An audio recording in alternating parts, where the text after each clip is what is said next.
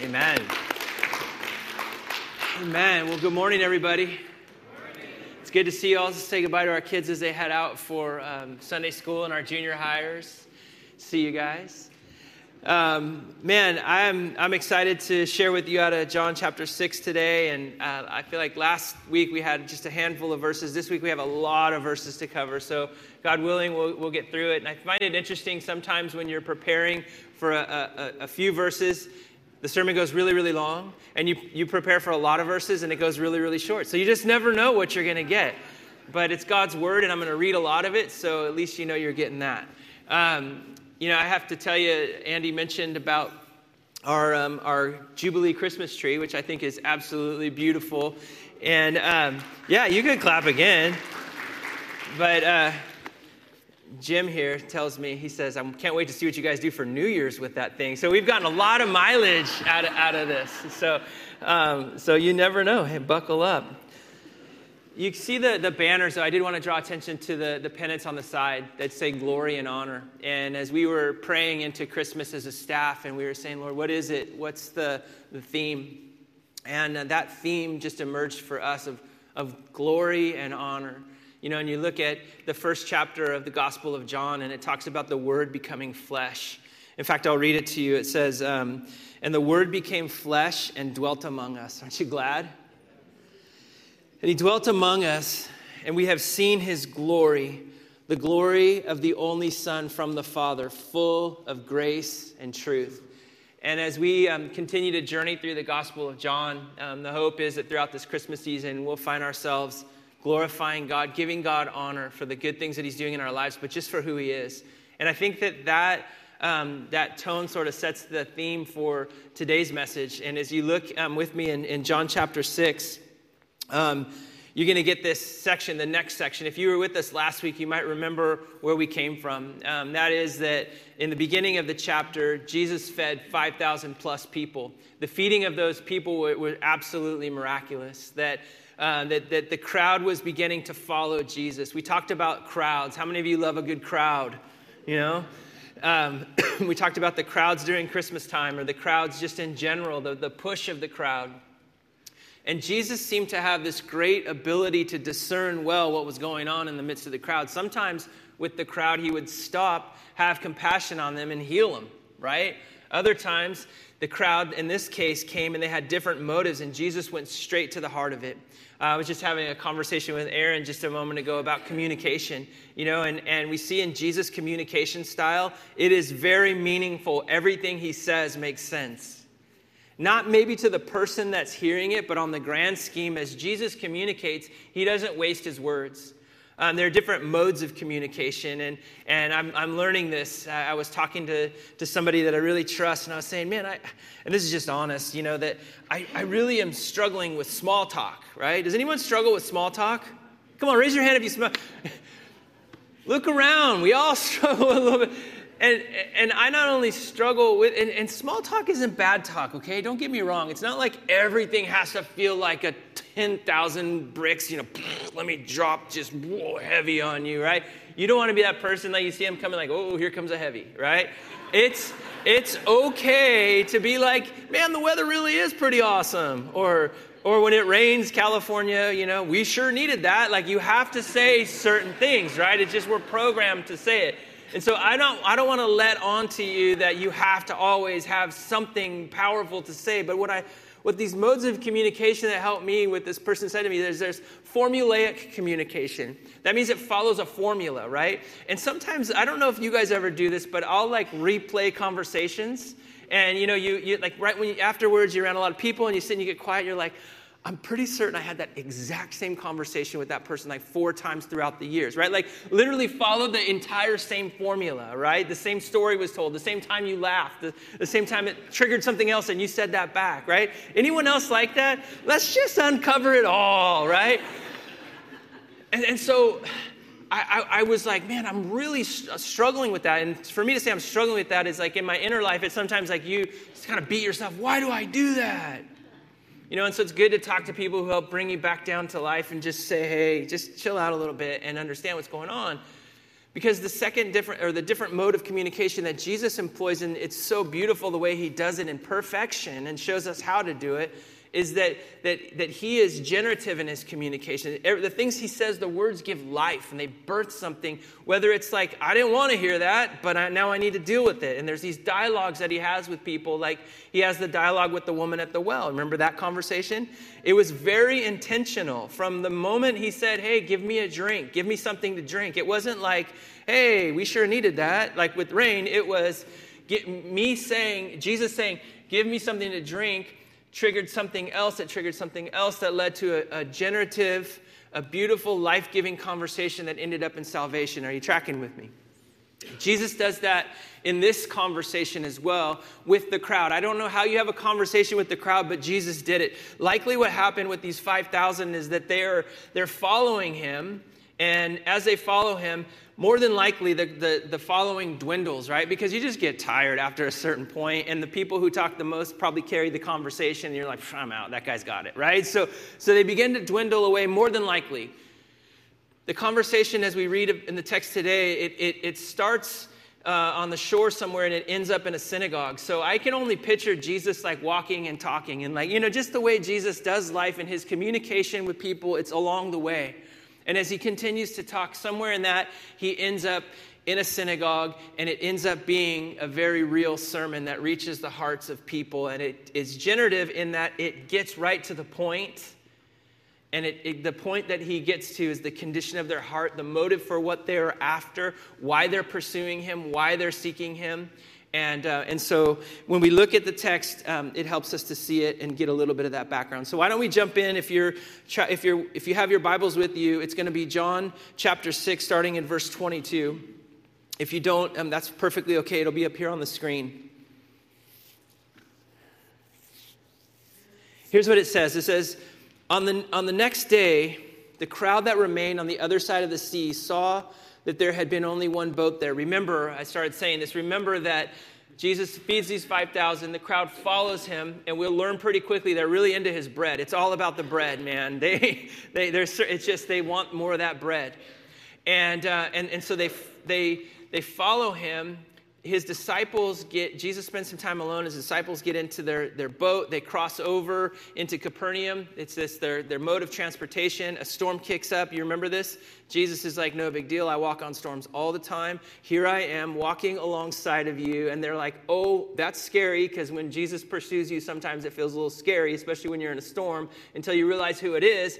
And then they welcome him into the boat, and things get like more effective. The Bible doesn't say that the storm stopped. There's different accounts to this, but in this particular one, John says they got where they were going. And remember last week, we're like, isn't that awesome to know that Jesus is with us in the storm? Wouldn't it be awesome to just pray a magic prayer and he makes storms go away? Yeah, of course, we're humans. But how many of us know that's not our experience? Our experience is more likened to what we read in Isaiah 43, where he says, when you walk through the waters, I'll be there. Or through the fire, you won't get burned. Through the waters, you won't be drowned. And so we learn that about Jesus. And so now the crowd is like, what's going on? There was only one boat there. Now the boats have returned back. Now they see multiple boats. Jesus is on the other side. They jump in. They want to go. They want to be where he is. And they start the dialogue. So now, we carry on. He says, that there was only one boat there, and they saw that Jesus had not entered the boat with his disciples, but the disciples had gone away alone. Other boats from Tiberias came near the place where they had eaten bread after the Lord had given thanks. And so the crowd saw that Jesus was not there, nor his disciples. They themselves, the crowd, got into the boats and went to Capernaum, seeking Jesus. Everybody take a moment and maybe underline, highlight, or just in your mind, highlight the idea of seeking Jesus. What could be wrong with seeking Jesus? Isn't that why you're here? You're like, no, man, someone promised me free lunch after this. That's why I'm here. Seeking Jesus. They were after him. They wanted something from him. But Jesus in a moment is going to challenge the way that they're seeking him, or the reason why they're seeking him. And he challenges them with that generative communication, that communication that gets right to the heart. You ever notice with Jesus that people ask him a question and he gives a different answer? Or they ask him a question and then he gives them a question? Don't you hate it when people do that? But then you're like, oh, they're right. Because then they draw you in to something deeper than formulaic blah, blah, blah. So then he says, and when they found him on the other side of the sea, they said to him, now mark these words, because they're going to have a different reaction to him in just a moment. Because maybe part of a spoiler is, how many of you know crowds are fickle? Right? So now they're like, Rabbi. You can almost just feel their like formality and respect. I mean, granted, this is the one who had just done a massive sign, a big miracle. And so they're like, Rabbi. Maybe they even bowed a little bit, you know.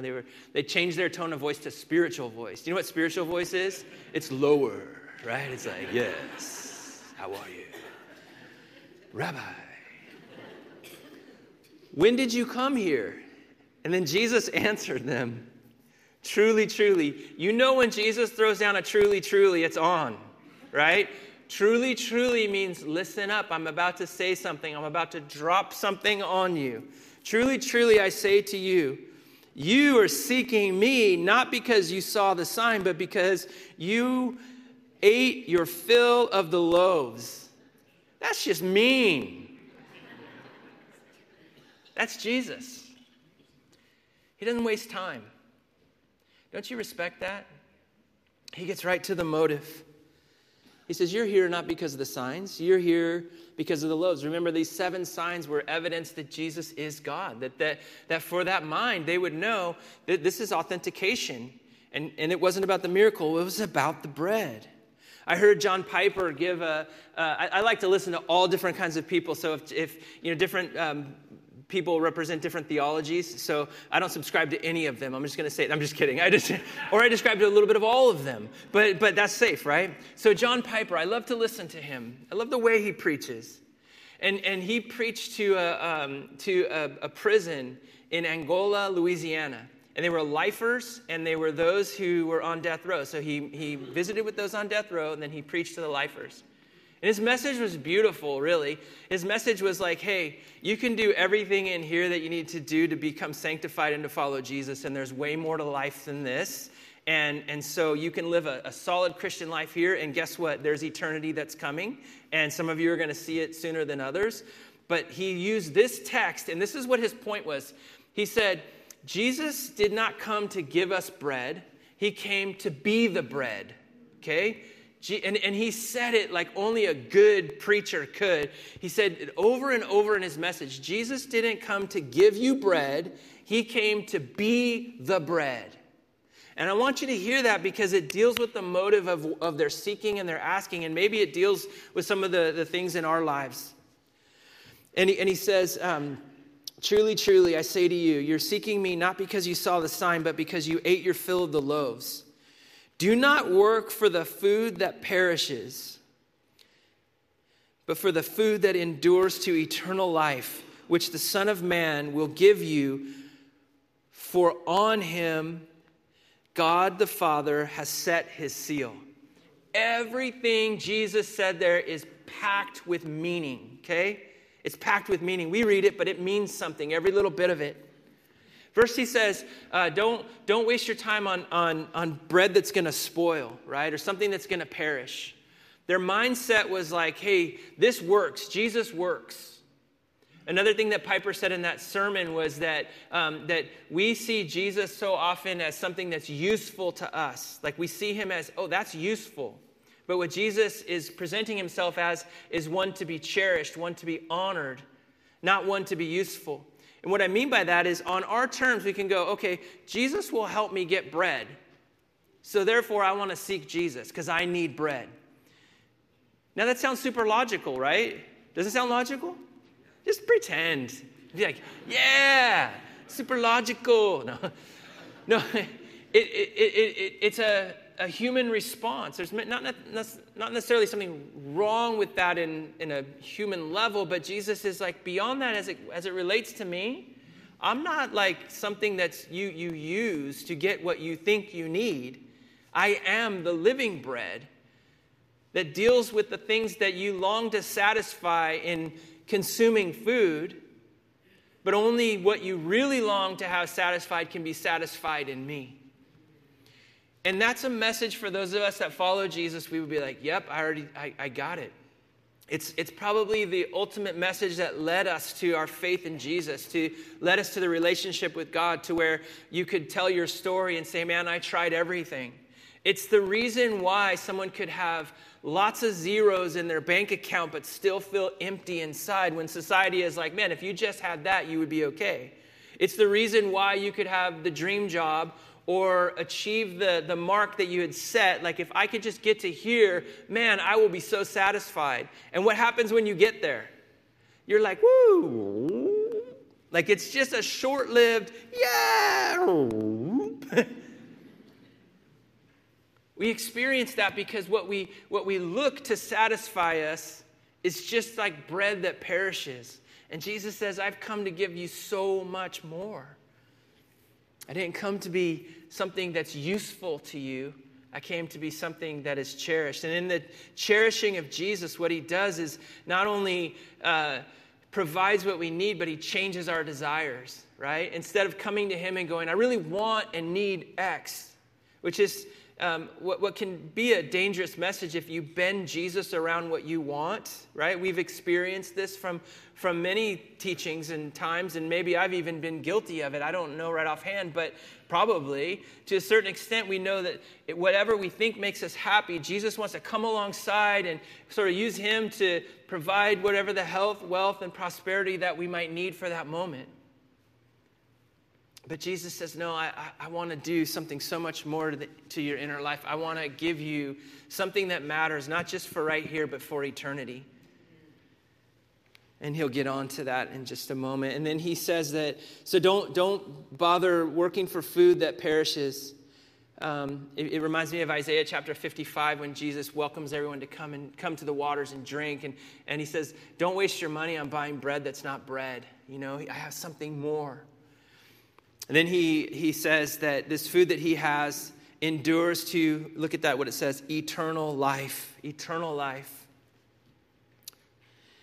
He calls himself the Son of Man, which is a reference back. He's done it before. It's a reference back to Daniel 7, that vision Daniel has of the Ancient of Days. And then he says that I've got the seal of God. These things cause them to really reflect on what he's saying, because he's like, I'm the one you're waiting for. I have what you need. And I've got God's stuff, right? Like, God's seal is on me. I am God, and I've got God's approval. I'm the authorized Messiah. That's maybe one way to look at it. And so let's continue to read on and realize that the bread he's talking about is a metaphor for life, for the satisfaction that only he can bring. I think it is important to take a slight little pause here and just say that Jesus is not saying everybody quit your jobs and don't work, and just, you know, become spiritually minded. And because the balance of Scripture, Ephesians speaks to it, Thessalonians really speaks hard to, like, hey, no freeloaders here. If you don't work, you don't eat. Right? So there is the worship of God in the work that we do, walking in his will and doing everything as we can as unto the Lord in excellence. Shouldn't the Christian at work be the best employee? Aren't you embarrassed when they're not? And I've told this story before, but I used to work at a hotel when I was in my late teens, early 20s, and there was one believer that was there, and her reputation was the worst, and her work product was the worst. And I didn't bash her. I didn't bag on her. You know, we would, Christian high five and talk about worship songs and stuff, but one time somebody came to me, and they said, how come you're different than her? And I didn't know how to answer it. And I probably answered the wrong answer, but I said, we have different brands of Christianity, and I'm not the same brand as her. I didn't know that, so I'm sorry, but I was 19, so I didn't know. So Scripture doesn't say, hey, check out and just, I'll take care of it. No, Scripture tells us you got to work hard, but Jesus is addressing not earthly things. He's addressing the conditions of our heart, what makes us truly alive here on earth, but also more importantly, really, when you think about it, forever. So the application for us is what are we working for? And I'll just let that settle there for just a moment. He goes on, and then the conversation is now a little bit heated up. Jesus has a really reputation for doing that. And the next thing, the crowd then responds, and they say to him, well, what must we do to be doing the works of God? And Jesus answered them, this is the work of God, that you believe in him who he has sent. In some ways he's saying, hey man, don't chase me for like free bread. Believe what I'm saying. Like, listen to what I'm saying. And they're like, we're trying, but it's so mysterious. I don't know what they're thinking. But then in verse 30, they do reveal their heart a little bit. They say, okay, so they said to him, if you want us to believe you, then what sign do you do that we may see you and believe? What work will you perform? You know, there's an interesting section in history, and I don't know this to be a direct tie, but it is interesting. In the Roman Empire in the 1st century, they had this thing called bread and circus. Are you familiar with this? Have you ever heard about this? That the local government people would provide free bread and entertainment for the people. And in doing so, their hearts were merry and their bellies were full. And what do you think that they attributed that to? Who did they have to thank for that? The Roman government, right? And so it was like a ploy, and it was probably low cost to them with all of their wealth to make all the people happy, make their bellies full, and make their hearts happy. And I feel like what Jesus is saying is like, hey, this is not bread and circus. This is not bread and circus. I didn't come to just make your belly full and your heart happy. I came to transform your life. I came on a rescue mission. I came to save you. And I came to reconnect you with your destiny with the Father. Are you hearing this morning?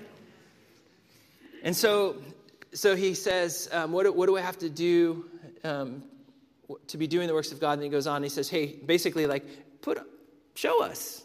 What works do you perform? We'll believe you, but I don't know, make something else for us. And then they double down and say, our fathers ate manna in the wilderness, as it is written.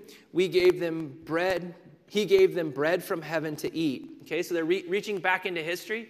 They're looking for a Messiah. There was a prophetic tradition that said the Messiah would come with like a new exodus for people, and with that would come with new manna. So they're like, okay, this is checking out. The original exodus was to leave the slavery and oppression of Egypt. Now they're like, man, we want to leave this oppression of Rome and everything else, and so maybe this is the guy, so let's throw the manna talk out there. And Jesus is like, okay, let's go there.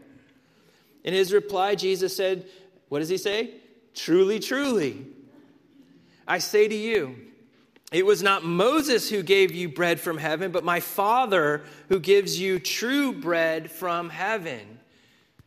They're like, whoa, that's presumptuous, right? Because the crowd knows best, don't they? The crowd wants to what? Use Jesus. He is a resource for them to get what they think they need.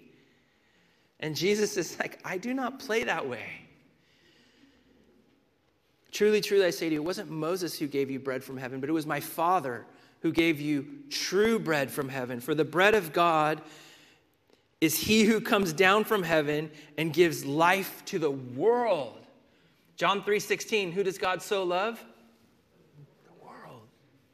Small section of people going, you're here for us. We get to use you for a new exodus. We get to use you for bread that we need. Yay. Jesus is like, let me expand that view a little bit. I'm the true bread that came from heaven for not just you, but for the whole world. I'm on a rescue mission. He goes on, and in verse 36, he makes this striking statement. Jesus says to them, this is the first of one of his 7 I am statements. I am the bread of life. That word life that he uses is not, there's several words in the Greek language for life. The particular one that he uses is attached to everlasting life, right? I am the bread of everlasting life. Whoever comes to me shall not hunger. Whoever believes in me shall never thirst. But I said to you that you have seen me, and yet you do not believe. Does that remind you of any other story? I referenced it earlier. The woman at the well, give me a drink. Hey, the water that I can give you is living. And she's like, hey, how do I get it? I don't want to keep coming back to this well at noon every day. And Jesus brings her into a relationship with the Father through belief, through salvation. And it's the same thing here. How do I get this bread? And Jesus is like, it's bread on an entirely different level. It's not bread that you eat. It's me. I came to be bread for you.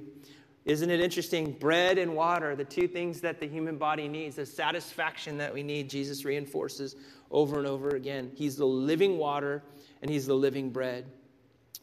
Verse 36, it says, "But I said to you that you have seen me, and yet you do not believe." And verse 37 says, "All that the Father gives me will come to me, and whoever comes to me, I will never cast out." Isn't that beautiful?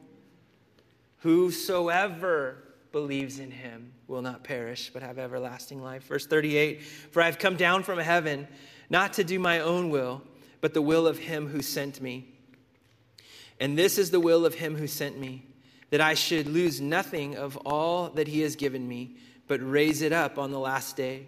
For this is the will of my Father, that everyone who looks to the Son and believes in him should have" what? What? Say it. "Eternal life. And I will raise him up on the last day." Listen, it's important for you to know God cares about your physical body. He cares about your physical needs. He cares about what you eat and what you drink. And this is true. It's so true that this body, and mysteriously, and however it's all going to work, will one day resurrect. The dead will rise again. The body's important to him. It has redeemable value. There's purpose in it. But before we fixate on the body, maybe we should fixate on eternity. Eternity. You know, I've had a few experiences this last month or so with those who've gone home to be with Jesus, and one who I'm fairly certain did not. And I'm not standing in judgment, but I'll explain what I'm trying to say and explain the differences that gives you cause to just step back. You all know that I had the chance to travel back to Hawaii and to be with Loren Cunningham's family and the family of YWAM there as he went home to be with the Lord. I had a chance to sit with him before he passed and then after to celebrate his life. And let me tell you something, that was a tremendous celebration of life. That was a life well lived. That was a man who was diagnosed with cancer, given like 7 weeks to, or 7 days to 7 weeks to live, and ended up living like 8 months, and preached all the way up until the last week of his life. The last week of his life, he couldn't hardly function, whispering a whole lot with his communication. At one point, he sits up in the middle of the night while his wife is asleep next to him, sometime 1 or 2 in the morning, and sits up and in a strong voice says, "Go into all the world and preach the gospel." Like, it's so in, and his wife is just going on, and just like, not a whisper, but just, it just comes from him in his sleep. He sleeps a few nights later. He sits up, and in his sleep, he says, "My days on this earth are coming to an end." The next day, he passes away. Do you not see the hand of God that, you know, and that walks somebody through these last moments of life, and there is no fear in it. There's mystery in it. For sure, we would not be telling the truth if we didn't acknowledge that, but there's not fear. And so there's celebration that comes on the other side. Bev's here this morning. Bev, and you're in your process of joy and grief as her husband who loved Jesus. If you knew Jack Davis, you knew that he loved Jesus. One of the things that I'll miss probably, I mean, there's so many things that I'll miss, but I'll miss those moments when Jack would just start reading scripture or just declaring God's truth as we were here in worship. It was a distinct voice that I was like, I want to hear what he has to say right now. And he can say anything he wants, because I know that it was a man who spent time in God's word, who was near to the heart of God, who had these moments where it was just like, if I don't let it out, it's like fire in my bones. It's got to come out. And I knew that in those moments, it was fire in Jack's bones, and we would all be like, what are you saying? I don't know if I can understand it all, but I'm listening in. I want to hear what the Spirit is saying. Are you with me? So many things that I could say about Jack. But being there, as he took his last breath and he breathed one last time on this earth, and he I don't know how it works, but somehow it's celestial what he's breathing now. And yes, we cried, And yes, it was overwhelming, but we don't grieve the same way as those who don't have hope. So I'm processing this stuff as I'm reading this about the bread of life, and I'm processing it and thinking like, man, we need to talk about this stuff more.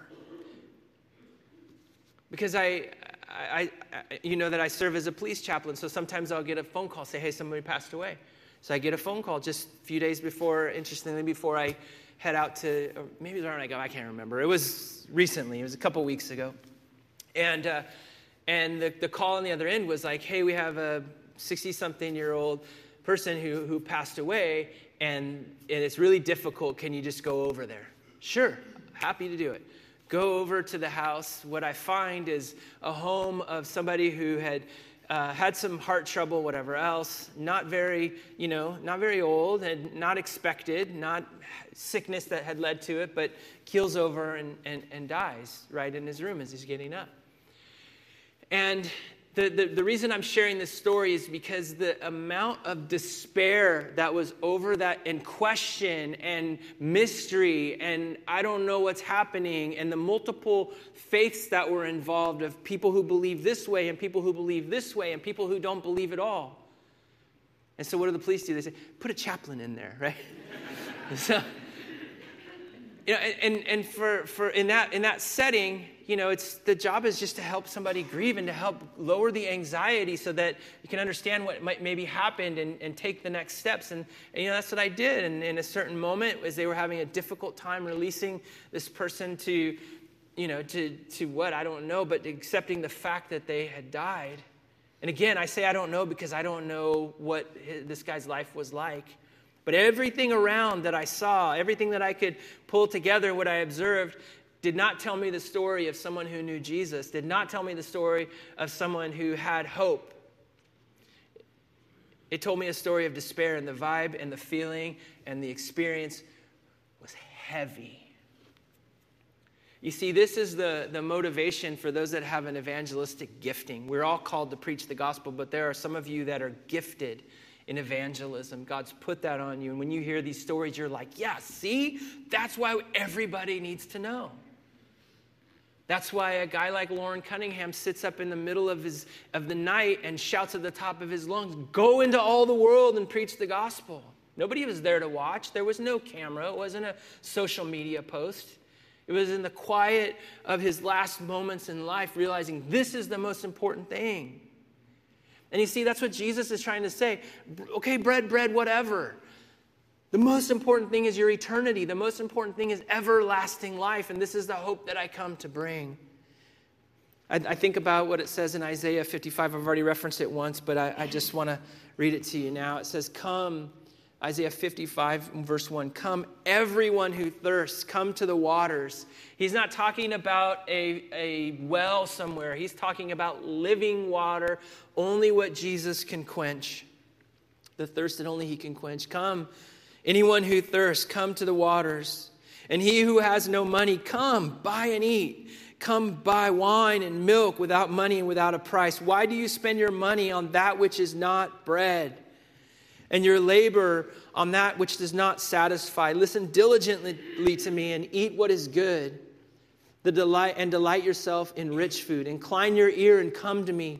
Hear that your soul may live.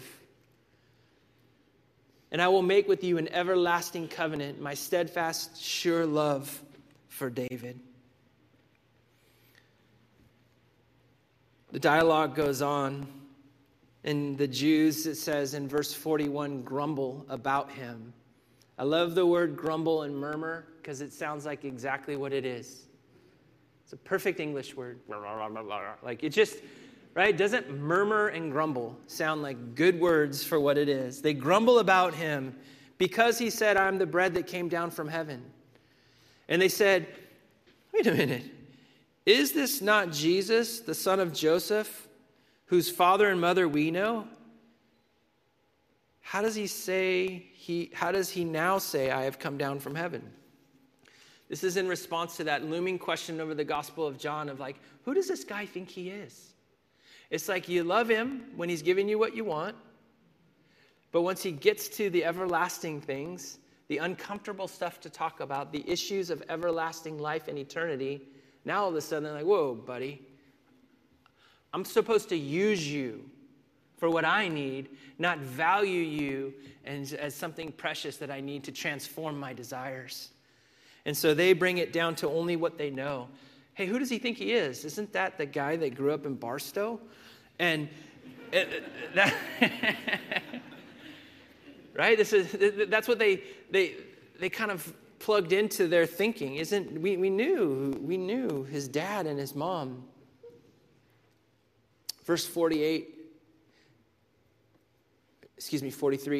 Jesus answered them, "Do not grumble among yourselves. No one can come to me unless the Father who has sent me draws him, and I will raise him up on the last day. And it is written in the prophets, and they will be taught by God. Everyone who has heard and learned from the Father comes to me. Not that anyone has seen the Father except God who is from the Father except he who is from God has seen the Father." And then in verse 47, he throws a truly, truly again. "Truly, truly, I say to you, whoever believes has eternal life." Again, he states, "I am the bread of life. Your fathers ate manna in the wilderness and they died. And this is the bread that comes down from heaven, so that anyone may eat of it and not die. I am the living bread that came down from heaven. If anyone eats of this bread, he will live forever. And the bread that I give you for life, the bread that I will give for the life of the world is my flesh." This is where it gets weird, because Jesus says things that are so provocative. He says things that are so challenging. And even the scripture even says it. Like, his disciples are like, hey, we're close to you, and this is really hard to hear. Jesus is saying, though, in really maybe in a simpler way to look at it is, hey, the bread, this living bread is my life, my very flesh. I'm going to sacrifice for all humanity to be able to have eternal life. And unless you consume me, you can't have it. This is what it's going to take, and you've got to believe. Is this making sense? Jesus doubles down on his challenge for their motives, right? And then he says, in verse 52, it says, "The Jews disputed among themselves, saying, 'How can this man give us his flesh to eat?'" No, like, Rabbi, what does that mean, right? Remember earlier they were calling him Rabbi. Now who is he? This man. Aren't we fickle? I mean, we aren't, but the crowd is super fickle. Sometimes when we don't understand Jesus, man, we sure can reduce him to something that we just use, versus the one who came to transform our thinking and our lives. And the Jews then disputed among themselves, "How can this man give us his flesh to eat?" And so Jesus said to them, what? Come on, say this. "Truly, truly." Listen up, I'm about to say something you need to hear. "Truly, truly." This goes beyond just words. It's intended to go to your heart. "I say to you, unless you eat the flesh of the Son of Man and drink his blood, you will have no life in you." If you were looking at my notes, the title of that point is what? Exclamation point, question mark, exclamation point. Because if we've, you know, for those of us, maybe we've grown up in Scripture and we can make the figurative leaps, but the crowd sure couldn't. Maybe if you're listening for the first time going, man, everything was going good when the music was happening and there was some jokes, but you started talking about eating flesh and drinking blood. We're out. I'm going to throw Andy under the bus, because he was saying, he was looking in his journal. When we went to hire Andy years ago, he was saying he was looking in his journal, and at one point he said, research if this is a cult. Because he was like, man, everything's going so good. You know, you have that moment where it's like you're clicking and it's going good, and he's like, research if this is a cult. So I think we made it. So this is not a, is that a true story? Okay. So this sounds like cultic if you look at it without eyes that are seeing the full picture of what Jesus is bringing. He's offending the mind and revealing the heart. He's getting in there to say, hey, this stuff might not be something you can just use on your own and bend and make something logical to you, but I'm bringing you truth that comes from heaven. This is truth that comes from heaven, and it has eternal implications. And it's going to feel awkward. It's going to offend you a little bit, but it means something. And what it means is, behold the Lamb of God who takes away the sins of the world, right? That there needed to be a sacrifice that needed to be consumed in order for there to be reconciliation with God, salvation, and everlasting life. And so then he goes on and says, whoever feeds on my flesh and drinks of my blood has eternal life, and I will raise him up on the last day. For my flesh is true food, my blood is true drink, and whoever feeds on my flesh and drinks of my blood abides in me, and I in him. As the living Father sent me, I live because of the Father. So whoever feeds on me, he also will live because of me. This is the bread that came down from heaven, not like the bread that your fathers ate and died. Whoever feeds on this bread will live forever. And Jesus said these things in the synagogue as he taught in Capernaum.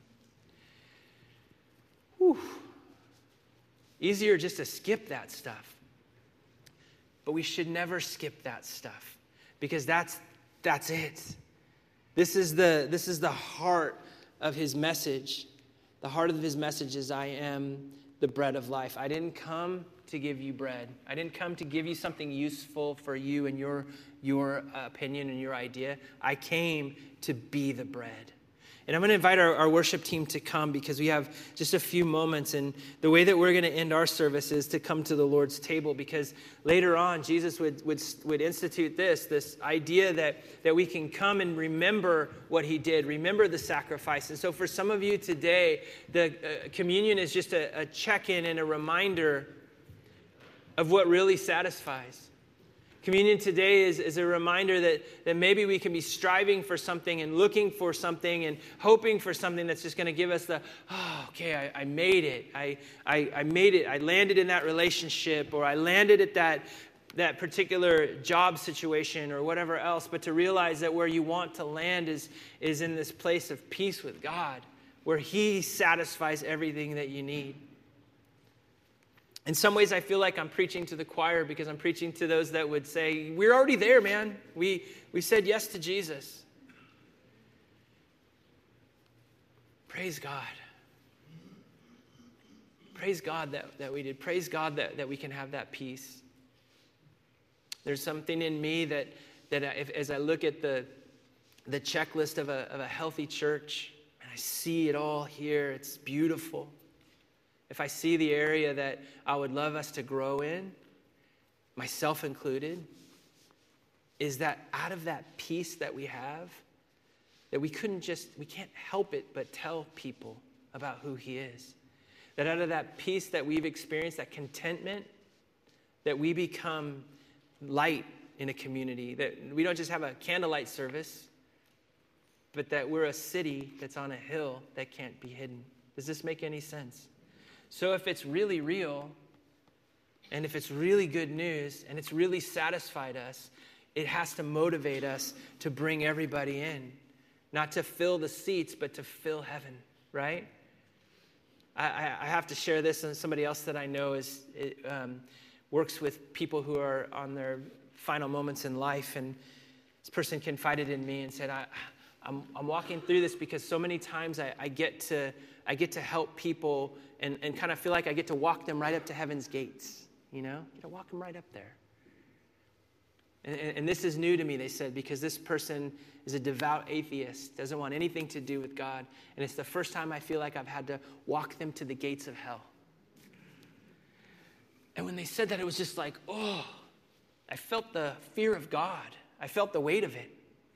And in these mysterious words that Jesus gives us that kind of offends our minds a little bit, it's not easy. His disciples even say, this is not easy stuff. In fact, after he says it, he thins the crowd big time. All the bread seekers are gone. The Jesus seekers remain. And guess what? It's not a crowd of like 5,000 plus. It's like his core people. And then Jesus goes, hey, are you guys going to bail too? And Peter's like, where do we go? You have the words of life.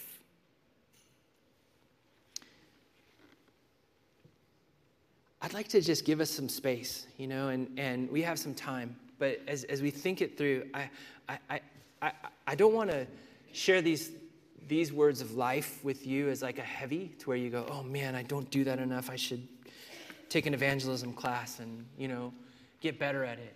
That's not the motivation of the Holy Spirit. The motivation of the Holy Spirit is to be aware of how great a salvation you have. Hebrews says, I wrote it down, this passage is Hebrews. Therefore, we must pay closer attention to what we have heard, lest we drift away.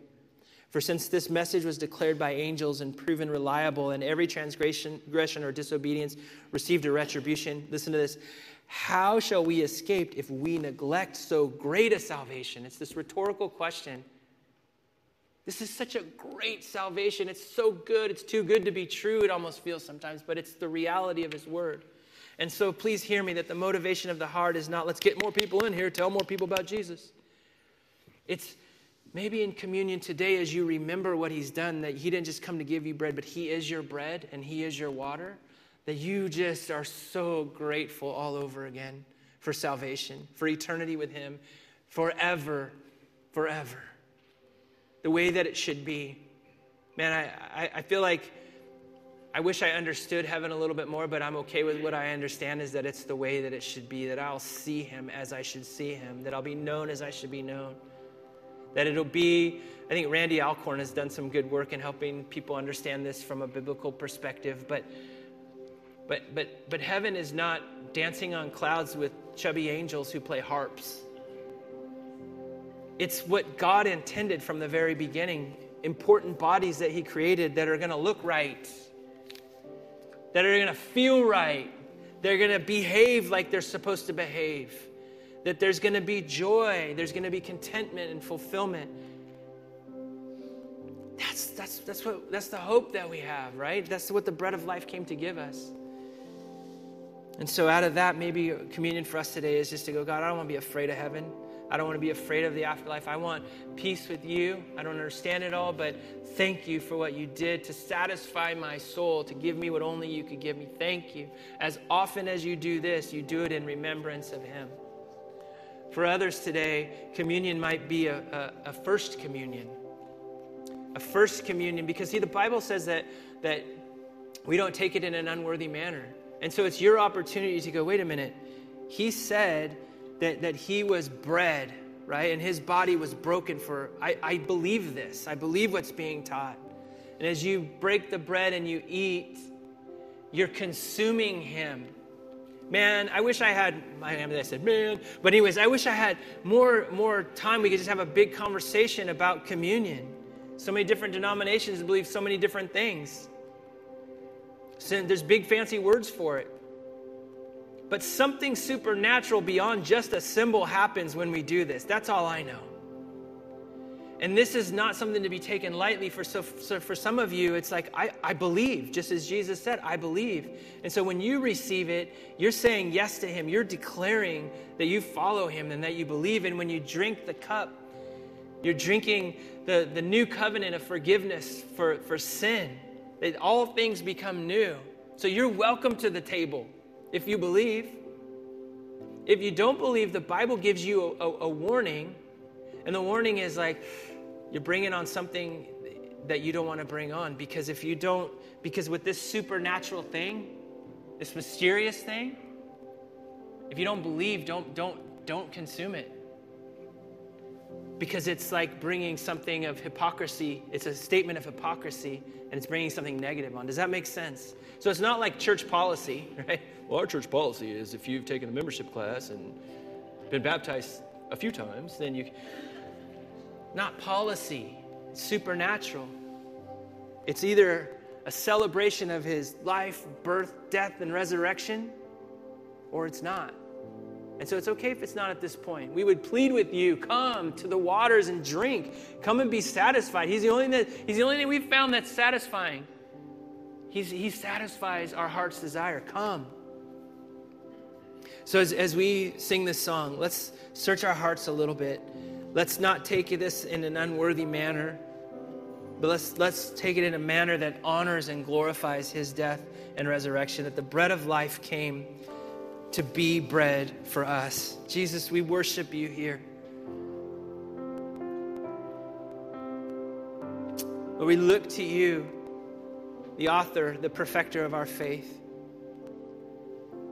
Just check our hearts, Lord. I know that there's been a lot of words said, a lot of scriptures read, but check our hearts, Lord, that we wouldn't be in the place of trying to use you to get what we think we need.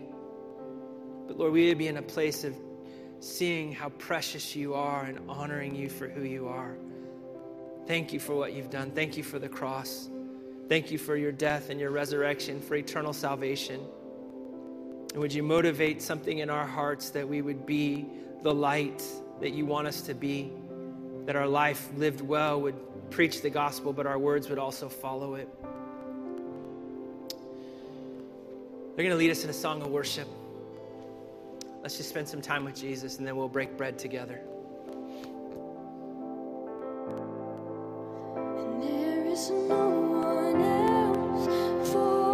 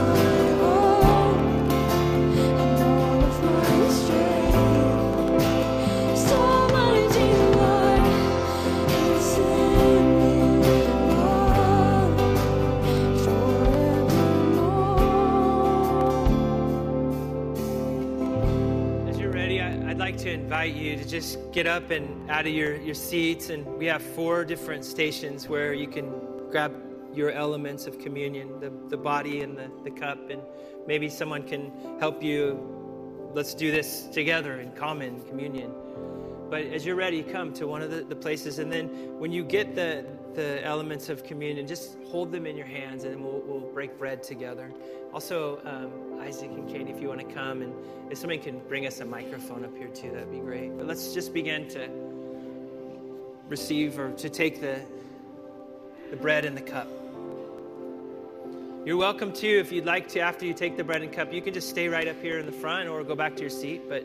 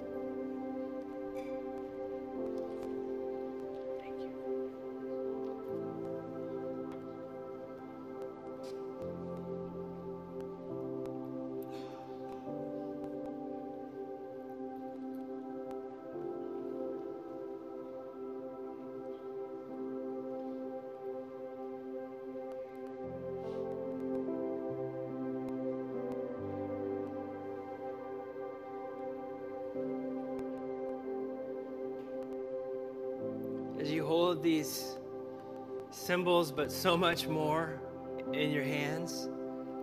We're going to bless them just as the church has done for over 2,000 years, that we do something common in communion, that we remember his death, his resurrection, and the new covenant of his grace. And we can do it as often as we want. We can do this at home with friends. Jesus gave us this great act of worship, and it's to be held with a deep, deep respect. And so as we do, I've asked Katie and Isaac to pray and over the bread and over the cup. Let us pray. Father, we proclaim your Son, Jesus Christ, as the Son of the living God. We remember his love, his peace, his wisdom and grace.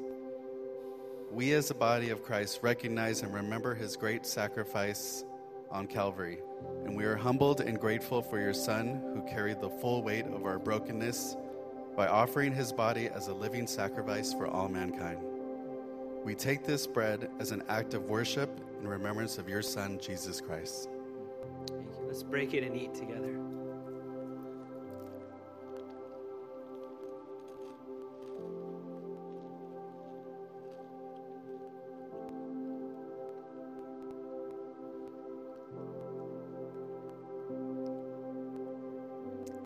Heavenly Father, we ask that you bless this wine and all those that receive it, that we may drink it in remembrance of the blood that was shed for us. We remember that you are the giver of life. Thank you for your grace and your forgiveness. May you bring us hope as we enter into this Advent season and remember your birth. May you fill our hearts with peace, and may your love flow through us and shine on those around us. We drink this wine as an act of worship to you. Let's drink the cup together.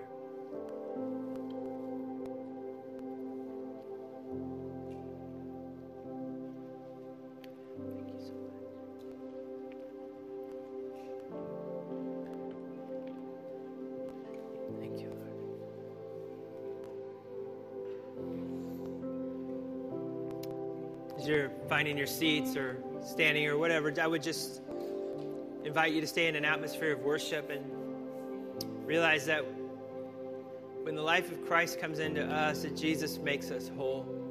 And so, Father, I pray for those that are suffering emotionally, physically. God, I pray for a touch from your Holy Spirit. I pray for healing over their bodies. God, I ask that you would make them whole. Thank you, Jesus. Can we sing this song, None But Jesus, just one last time, and then I'm going to dismiss you guys into your day. But let's linger in this moment just for a time. Sing the song one last time, and I encourage you, you express your heart to Jesus. Just express your love. Cherish him. He's precious. He's not just something to use. He's precious to be adored, to be honored. All honor and glory belong to him. There is no one else for me, none but Jesus, crucified to save.